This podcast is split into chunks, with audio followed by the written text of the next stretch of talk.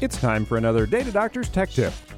There are times when scheduling the delivery of an email message can be very handy, like when you want to make sure you don't miss someone's birthday or anniversary. Microsoft's Outlook email program has had the ability to schedule messages for years. But if you've migrated to the cloud and use Gmail now, you've noticed that you've lost that option. That is, unless you use Boomerang for Gmail, a free service that does much more than just schedule email delivery. The send later option makes it easy to start scheduling message delivery, but Boomerang for Gmail also helps you stay organized. It can take messages in your inbox that you want to read later and schedule them to reappear in your inbox as a reminder. You can also track a sent message and get reminded if you haven't heard back from the recipient so you can follow up in a timely and efficient manner.